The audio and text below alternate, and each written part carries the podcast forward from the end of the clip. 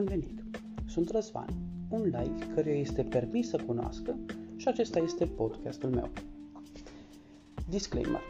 Documentându-mă și căutând anumite subiecte, am descoperit un podcast de Barry Cooper, produs de Ligonier Ministries, care se numește Simply Put. Am să folosesc probabil uneori idei de acolo, dar scopul meu nu este nici de a-l imita și ideea n-a apărut în urma descoperirii lui, ci din nevoia mea de a înțelege mai bine anumite cuvinte. Întrebare și răspuns. Ce înseamnă laic? Și de ce am ales titlul acesta și pentru podcast? Laic înseamnă exterior bisericii, lumesc sau profan. Provine de la laicus din latină și a intrat în limba română pe filieră francofonă. Laic nu înseamnă necunoscător sau obligatoriu ignorant, chiar dacă uneori poate să însemne și asta. În domeniul laic se găsesc atât de multe lucruri cotidiene. Asta nu înseamnă că nu există implicații spirituale, dar nu au o legătură directă cu viața liturgică a bisericii. Cel mai clar moment unde se vede diferența dintre laic și cleric este în biserică. Niciodată un predicator laic care muncește într-un domeniu separat de lumea ecleziastică nu va putea să se ridice la nivelul unui păstor care face doar aceasta, șapte zile din săptămână. Dar ce putem afirma despre cei ce stau pe scaunele din sală? Generalizând, ei reprezintă prin excelență laicul. Știu, știu, în sală pot fi teologi, preoți, păstori care asistă din audiență, dar ei sunt excepția și nu regula. Să revenim la generalizarea nedreaptă în ochii unora. Problema laicului este acolo în sală, anume, de foarte multe ori, cei care aprofundează anumite subiecte au tendința să folosească anumiți termeni de specialitate pentru a sumariza un concept, iar auditoriul care trebuie să înțeleagă rămâne pasiv și indiferent la ceea ce li se predică. Precum nimeni nu se așteaptă ca un preot de carieră să fie priceput și la gresie, și la tâmplărie, și în același timp să fie și medic generalist, de cele mai multe ori nu trebuie făcută presupunerea că audiența dintr-o biserică este familiarizată cu doctrinele soteriologice, uniunea ontologică sau teismul deschis. Proiectul de față are scopul de a explica prost și superficial aceste concepte, altele și de a avertiza asupra unor lucruri sau expresii pe care le folosim în mod uzual în mediul bisericesc, dar nu le știm sau înțelegem de fapt. Sunt sigur că vor exista întotdeauna teologi formați sănătos și pregătiți pentru a putea explica aceste lucruri mult mai bine și de a arăta diversele fațete și implicații ale diverselor și diferitelor perspective asupra unor lucruri.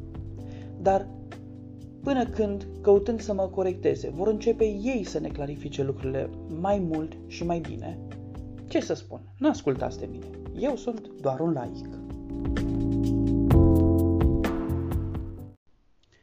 Bun venit! Sunt Răzvan, un laic care este permis să cunoască și acesta este podcastul meu. Afirmație. Eu nu le-am cu teologia, religia mea este Isus.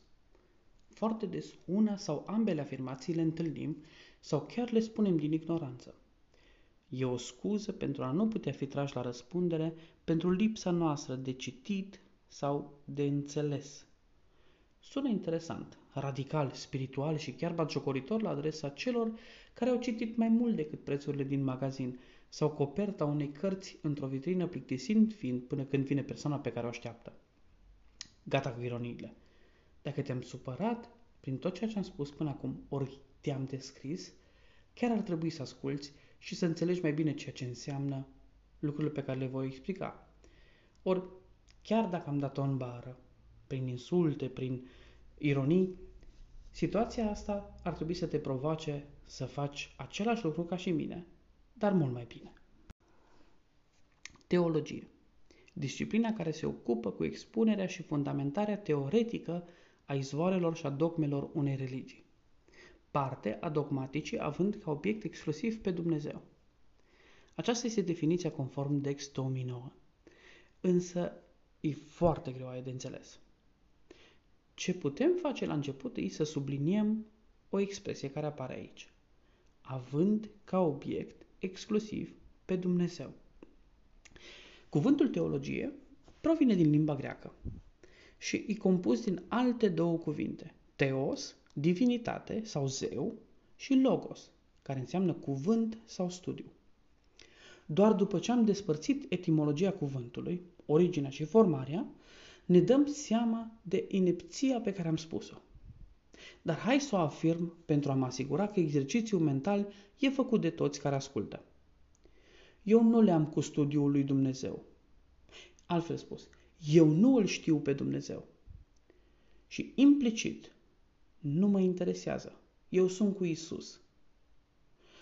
Teologia implică orice afirmație cu privire la Dumnezeu și la învățăturile pe care ni le-a lăsat. Că afirmațiile noastre sunt de proastă calitate, îndoielnice ca substanță, eronate în conținutul lor și de nicio valoare pentru viața creștinului. Nu ne face nevinovați doar pentru că am aruncat o expresie paraspirituală în conversație. Înțeleg și accept smerenia unui om care afirmă nu sunt foarte educat în acest domeniu sau nu am studiat în detaliu problema X. Dar când te mândrești cu lipsa ta de cunoștință și încerci să însoțești pe cei care au oferit mult mai mult interes citirii Scripturii și au renunțat la anumite plăceri pentru a se strădui să înțeleagă și părți dificile din ea. Lucru pe care tu ai fost prea leneș să o faci și după ce ei au consumat și cerneală pentru a te ajuta pe tine să le înțelegi, atunci meriți și bătut și certat. Da, în ordinea asta. Religia creștină e unică în lume. Îți recomand, dacă poți să asculți sau să citești în limba engleză, Only Two Religions de Peter Jones. Poți să găsești linkul mai jos și pe liganierministries.org. Ai șansa de a-L cunoaște pe Dumnezeu așa cum ni l-a revelat, ni s-a revelat El însuși prin Biblie. Nu prin experiențele unor sentimente și relatarea pe care nu prin experiențele unora sentimentale și relatate pentru a se scoate pe sine în evidență. Profită de asta. Hristos a murit ca tu să nu fii oprit de diavol și să poți înțelege. Găsește-ți un mentor care să-ți fie drag și apropiat ca să te ajute când întâmpini greul. Dar teologia merită studiată. Dar ce știu eu? Sunt doar un laic.